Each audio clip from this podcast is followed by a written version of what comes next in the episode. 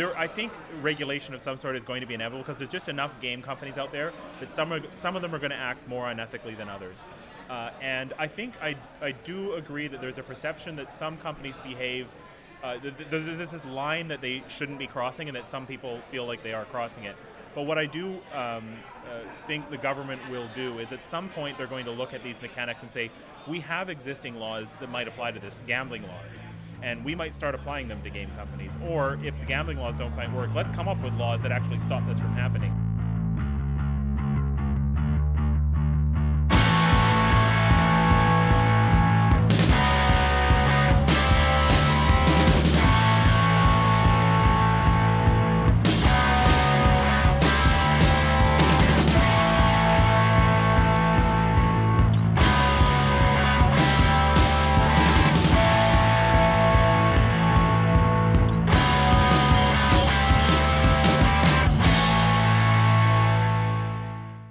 Recent Supreme Court case means that video games are kind of out of the woodwork in terms of being a protective medium in some respects, but it certainly does not stop video games from being regulated or challenged or scrutinized by the government in other respects. And I've long suspected that we may be headed towards a scenario where video games use the term addiction very lightly. It's put on the back of the box, it's a feature and in most other contexts, and you're going to see me repeat this point uh, later in this uh, interview, is seen as a negative thing. Addiction is not something to be necessarily pursued. And the reasons games got towards seeking addiction uh, were from a good place and, and is not from something that is necessarily bad, but it has a bad connotation. And as we've seen the rise of social games and the psychological tricks that these games use in order to keep people playing, I think we might be going down a potentially dangerous path. And so I had the the pretty wonderful opportunity of sitting down with uh, Ryan Black, who is a video game lawyer from McMillan LLP, and uh, Dr. Tyler Black, who is actually his twin brother, who is a child and adolescent psychiatrist uh, at BC's Children's Hospital. Uh, they gave a, a talk at PAX where they explored a bunch of these different uh, challenges facing games, uh, kind of from a, a, scientific and a legal perspective. And I also had a chance to sit down with them uh, a lot long after the panel. Uh, I unfortunately was not able to be at the panel itself uh, to talk through some of these issues and kind of see what's going to happen to games in the next couple of years or could potentially happen. And uh, yeah, it's it's a little bit scary, but it certainly seems like there are ways for the industry to avoid it if they want to. Uh, so I will go ahead and throw it to our conversation where we, we dig into some of these uh, these weird, nuanced topics. Um, well, why don't, why don't, we start by you know, could you guys just kind of introduce yourselves and give a general uh, sort of a little bit of background on yourselves, and then maybe sort of a summation of uh, the topic you had at, at PAX today? Sure. Uh, my name is Ryan Black. I'm a lawyer at McMillan LLP in Vancouver, Canada. Uh, I practice in technology law, focusing on software companies and a little bit on video game companies as well. Uh, I went to school at the University of Alberta, and I live in Vancouver. I'm Tyler Black. I'm a psychiatrist at BC Children's uh, Hospital. Um, I'm, a, I'm, an emergency psychiatrist. Uh, my interests are in uh, video games and violence, uh, video game addiction, as well as suicide. Um, and, and I also work at UBC as an assistant professor. And uh, the topic of our talk was essentially on uh, g- the way that games and gambling are kind of converging upon each other uh, through the use of kind of gambling like mechanics like chance elements or frequent microtransactions and all those sorts of things that we see in gaming. And my brother focused it on uh, on the on the uh, uh, on the psychiatric and addiction side of it, how games are addicting and the things that games can and should be doing um, in order to prevent that from happening. So, so that's interesting. I've, I've been meaning actually for a while to write a feature about how I think it's very strange that games use the term addicting as some sort of positive metric. Yes. and I and I understand the I understand what, what they mean by that. Right. But in any other sense, like addicting is a horrible thing that should not be strived for, and yet games use that as like highly addicting, and they put it on the back of the box. That level of causing problems in someone's life. Um, so, for example, some of the questions on that sort of criteria are, you know, have you ever failed a homework assignment because you were playing a video game? You know, that's it, it is a good question. They're trying to assess harm, but they're also just asking, you know, what did you skip doing homework for? I mean, if you ran or if you ran a marathon or went and played basketball instead of doing your homework, you could say, yeah, I'm addicted to basketball, you know, using that criteria. So I worry a lot that the, the, the science is looking at gaming from a non gamer's point of view. Um, because if you ask people, do they meet the criteria? I think you know they, have established about eight percent of people meet the criteria for internet addiction, but it's probably a smaller group of that that actually have a problem with it, that is causing major problems in their life, uh, such that they can't get work done, they can't go to school, they're losing all their friends, they're losing all their money, they can't stop if they want to. So it's a smaller percentage than eight percent. So I would, you know, if I were to guess, I'd say around four to four, two to four percent substantial enough that you know it needs addressing, but probably not as big as some of the research is looking like because they're not defining it very well. So, so, so is some of that as a result of just there not being many people that play games in those professions? So when they do the research, they don't even know how to necessarily ask the, the right question. Yeah, I mean, the, the classic thing is, you know, I, I review a lot of video game literature, and, and sometimes you'll see articles uh, that are published where they take a violent video game and then you read it and it's uh, you know Crash Bandicoot and, and you know versus a non-violent game which is like Mario and separating Crash and Mario in their violence is actually kind of hard to do. It's still very cartoony. Um, and science always lags. It takes a long time to publish something. So I can read an article on the effects of GTA 3 today, you know, published in 2013 we're already on GTA 5 coming out. So I think the um, I think the fact that older people tend to be in academic positions and may not understand games, plus how long it takes to publish, we're actually getting a fairly delayed view scientifically and a very inaccurate view right now. And I think as researchers graduate who are gamers, um, it'll become way more nuanced and accurate and sort of from the gamer's perspective. So, in your talk, how much did you so? I guess let me back up. When I look at things like Zynga and these sort of like increasingly, as you said, sort of like incorporating gambling mechanics, like it feels wrong. and it feels like a psychological trick rather than people playing something for their own enjoyment. And maybe people are okay with that. People like gambling. But like at what point does that start crossing a certain line that you know, I, they shouldn't be doing this. At some point, someone's going to step in, and it's going to go real bad, real fast. Well, and that's that's that's actually more or less the point of, of what we were talking about was that uh, there, I think regulation of some sort is going to be inevitable because there's just enough game companies out there that some are, some of them are going to act more unethically than others. Uh, and I think I, I do agree that there's a perception that some companies behave. Uh, there's this line that they shouldn't be crossing, and that some people feel like they are crossing it. But what I do um, uh, think the government will do is at some point they're going to look at these mechanics and say, we have existing laws that might apply to this, gambling laws. And we might start applying them to game companies. Or if the gambling laws don't quite work, let's come up with laws that actually stop this from happening. Uh, and that's where I think industry has to be really worried. Uh, the gaming industry did a great job with the uh, ESRB in preventing government regulation of, of the content of the games. They basically upfront will self-regulate. You know, we'll tell you what's in our games so that parents can make informed decisions. I think on the money side of the games, on these particularly for free to play uh, small apps that cost you know a dollar in the app store but can ring you 100 and 150 dollars a month in in-game purchases, they should be disclosing these things up front so that people can make informed decisions about because I think that's where the real regulation is going to start is almost on the consumer protection side of it. I didn't know what I was buying when I bought this game.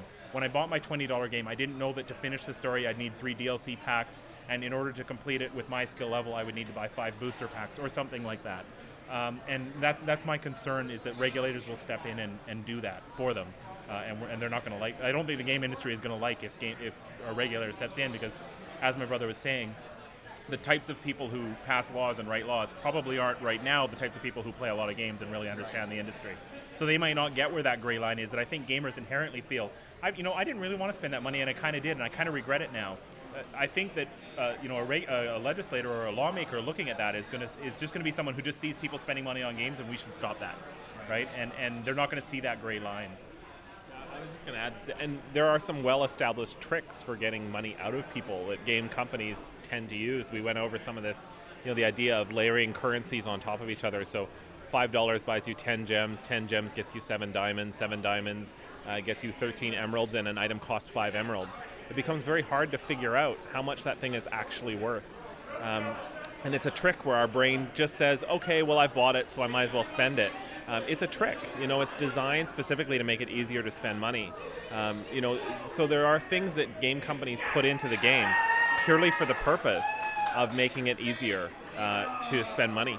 Uh, and that's where it becomes a little bit on the unethical side. You're not doing it for fun, you're not doing it for recreation or art.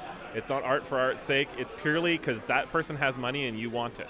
Um, I will say, though, with the free to play model, um, game companies are investing a lot of money in games without really recouping any of that up front. Where they recoup it is in those in game purchases. So I certainly understand if you spent five or six million dollars on a game, you need people to spend money in the game in order to get your money back. And I think the reality, though, is that there's good ways to do that and there's bad ways to do that. I think it always comes down to the value proposition. If a gamer feels like I got my good value for my money, uh, if I've bought something that was valuable to me, say it's a vanity item, I wanted to look different than my friends or whatever it is, and it's something that I can feel good about, I think a lot of people are actually happy with their in-app purchases. What I worry about there are the mechanics that make people depart from their money maybe a little bit sooner than they thought they would have.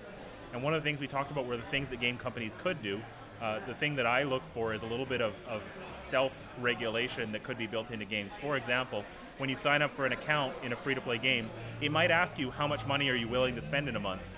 Uh, and if you hit that limit, it might say, Are you sure you want to do that? Or, Hey, you're halfway to your limit for the month. Uh, that sort of thing would really encourage people to take a check of what they're actually doing while they're in the game, as opposed to compulsively spending gems that don't really have an intrinsic value to them, right? So you know, you, you mentioned the sort of gray area that people that play games kind of know, or you know, it feels gross or feels exploitative. But like, where do you have any sense of maybe where the actual red line is, where this would prompt intervention to happen on a, on, on perhaps a federal level? Um, I, th- I think, first of all, it's, it's very clear that uh, in some instances gambling laws might actually already apply to video games, particularly if you're having an element of chance deciding whether you win or lose something. You have some sort of a prize that has value, or maybe even a real world, like I can sell this thing to other people, or the game will let me cash it out. Uh, and you have something that I paid into in order to getting it. Those are the three elements of a lottery, which is pretty much prohibited in, as far I'm not a U.S. lawyer, but pretty much prohibited in most of uh, the United States and and uh, in Canada as well.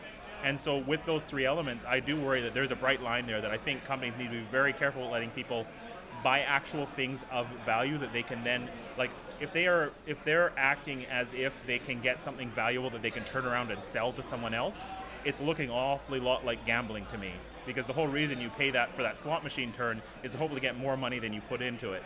Uh, and if gamers start to look at games as something I'm putting money in so that I hope to get more money out of it, um, that's obviously going to be the sort of thing that a regulator is going to snap right right away. Their attention is going to be drawn to that. Take, uh, an index case, you know, pol- politics works in a weird way, but it'll take some index case of a, a kid spending all of their parents' money or someone doing something bad because of a consequence of a game and what will happen is the legislative hammer will come down in response to something that may or may not be an actual problem, and in a way that may or may not solve that problem. Um, so I think we're at a level now with free to play gaming, with seeing gamers as wallets walking around in the world that you're trying to get money out of, uh, where you're basically asking for, you know, at some point a legislator is going to propose a law to make that illegal or make it regulated and taxed. Um, in both cases are probably not good for game companies or game development. I think I think the taxing thing might be coming no matter what they do. Governments always like to tax. I want because I want to say that uh, Japan has been pretty proactive about addressing these issues and so, could you, could you talk a little bit about that? Yeah. So in, in Japan, they actually recently passed a law. My, uh, again, I'm not a Japanese lawyer, so I, don't know the ins and outs of it too much. But from the gaming press, uh, there was a mechanic in free to play, uh, well, free to play, but uh, basically monetized games where um, you would buy a booster pack of some sort. It might have a rare card in it, and there was a set of say five rare cards. And if you collected all five of those rare cards, they would give you some ultra super prize.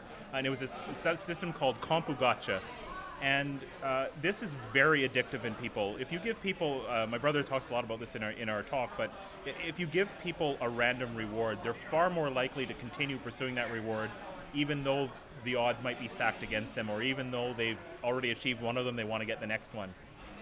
And it got so bad in Japan, people were so compulsively collecting these ultra rare things. You know, if they say, you know, a pack costs ten dollars and there's a one in ten chance of getting your rare card, and you have to collect five, the math actually gets pretty expensive you, you might be paying five thousand or uh, five hundred dollars to thousand dollars to get those five cards.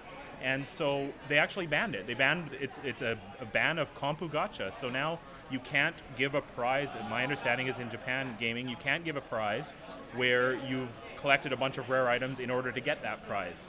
Uh, and game companies responded. They took those elements right out of the game. Now, some people might argue those are compelling aspects of the game that we wanted to do. The Japanese government disagreed and said this is creating addictive, compelling behavior that isn't healthy for our society. Uh, similarly, in South Korea, the real money auction house in Diablo, as far as I know, is actually banned there. Um, and uh, Blizzard intentionally did not, even though obviously South Korea is a huge market for Blizzard, uh, they didn't include the real ar- uh, money ar- auction house, at least at launch. I, I, don't know the current state, because of that ban that said you couldn't let people cash out of that game. That would be too destructive uh, behavior. So, yes, governments are willing to regulate, and I think even in Western societies, we may see it happen as they approach, as they normally see a way to make money off of it through taxes and, and that sort of thing. But as they see damage starting to form from it, like my brother said, you know, one or two test cases of, I think in China there was a story about someone who killed another person over a virtual item that had been stolen from him. Uh, that sort of thing happens in America, and I think you've got con- congressional hearings about it the next day.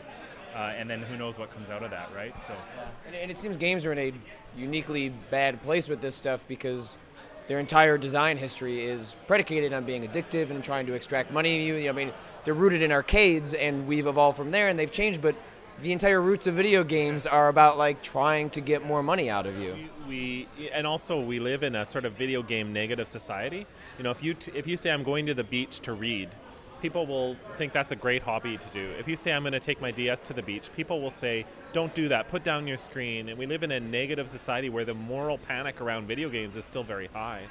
Um, so it won't take a lot to light that fire and say and make the common person, the average person, say, "I don't want video games anymore. I think video games are bad."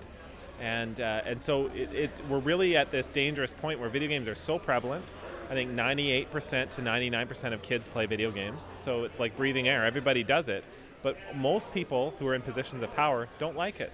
Uh, so it's a, it, you know there's there's a there's a real pressure that I think uh, is existing right now in the next few years.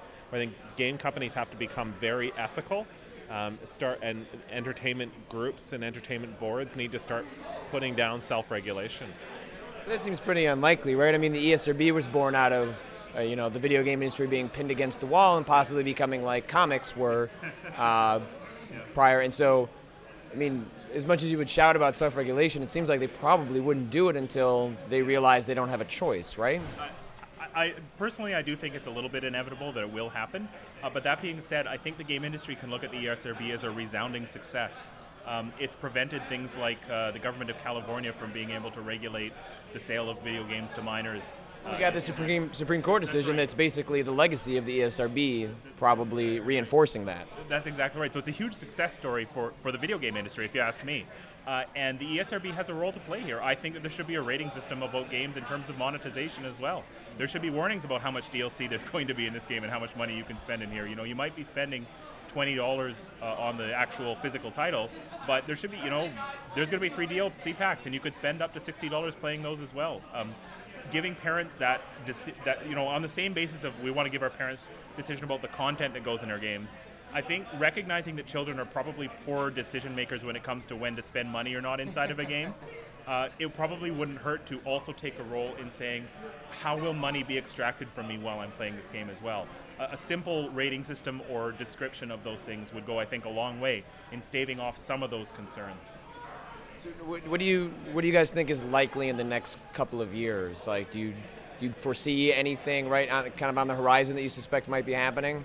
Uh, it's hard to always estimate these things because law moves really slow. As, as my saying that science is slow, law is even slower than that. And I, I think it depends a lot on whether there's some banner thing that happens or some uh, super addictive game comes out that everybody's playing and everybody, you know, the, the there's these panic stories on the news about next at 11, you know, uh, this video game stole my kid's wallet or something like that. Um, those are going to be the sorts of things that really dictate the pace of this. But what's really going to be the interesting thing is we're starting to see states, at least in the U.S., there's three states now that have started to get into um, giving out licenses for online gambling. So we're seeing social game companies uh, being bought by big casino companies and big gaming companies. And so the big players in the casino industry are getting into the video game industry and that seems like a bad sign. Well, it just it just shows me that they recognize where the money is. They recognize look look, look what these video game companies are doing. We want a piece of that as well, and it's it's a pretty educated guess that they're going to be able to do that. But of course, with them will come the regulators' attention because regulators are on the casino companies obviously all the time. They're going to be watching what these people do. And so I do think that it's going to come a little bit from the intersection of gambling and gaming, uh, particularly as large gambling companies get into the video game market. Here's a question for you because you've read more of the literature about you know sort of the intersection of violence and games. How, how do you think that's going to evolve as the visual fidelity of games continues to go forward? Where, whereas I think that will increasingly make it uncomfortable as, as games are able to depict violence more and more realistically. I mean, yeah, I'm giving a talk on Monday on violence in gaming uh, with Ben Kuchera from Penny Arcade Report. Um, and uh, it's really interesting that, you know, there's a media narrative that the world is getting more violent, but it's actually not true. Uh, kids are far less violent than they've ever been. Uh, violence among children is at an all-time record low, uh, and uh, you know it goes against this narrative. So there's this narrative out there that you know kids are worse, you know media is worse, all this type of stuff. Games are no doubt way more realistic in their violence. So you know GTA 5, the violence is way different than GTA 3 and, and even more different than you know the original Mortal Kombat or something like that. And that's just two decades of video game history. So the fidelity is way up. We're not seeing a change in violence, but again, um, it's not hard now to show a screenshot of a game, and that screenshot is actually rated R. It used to look like something you could show on TV. Look how much pixelated blood there is. Now it's just a gory image. Um, you can't even show it on TV. So, so it's going to help that enforce that narrative that these are destructive things, bad things. Realism is a good thing in games. It's an immersive thing. Uh, kids can tell the difference between games and imagination. So I'm, I'm not worried too much about you know that being the main problem with the immersiveness. But it's certainly from the narrative point of view. Uh, when you see a decapitated body in COD Black Ops or something, it's pretty decapitated, you know.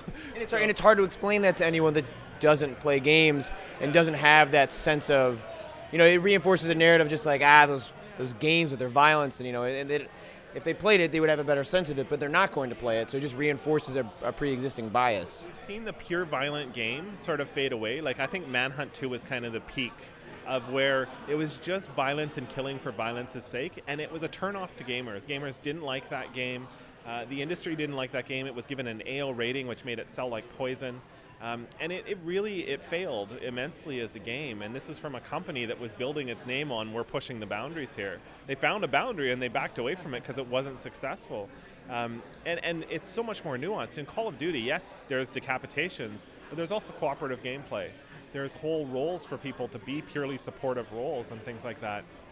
And and so the idea that there's just a bad video game and there's good video games is really antiquated. I think you can do very social things in Call of Duty, and you can do very antisocial things in Minecraft. Um, it's not like there's good games and bad games. I think it's very nuanced now, and it's so gray that I think the average person is just going to look at the realism or look at a screenshot and say, I don't like this. So you're, you're totally right about that. Yeah. Cool. Well, thanks you so much for your time, guys. Yeah, you're welcome. Thanks. Great.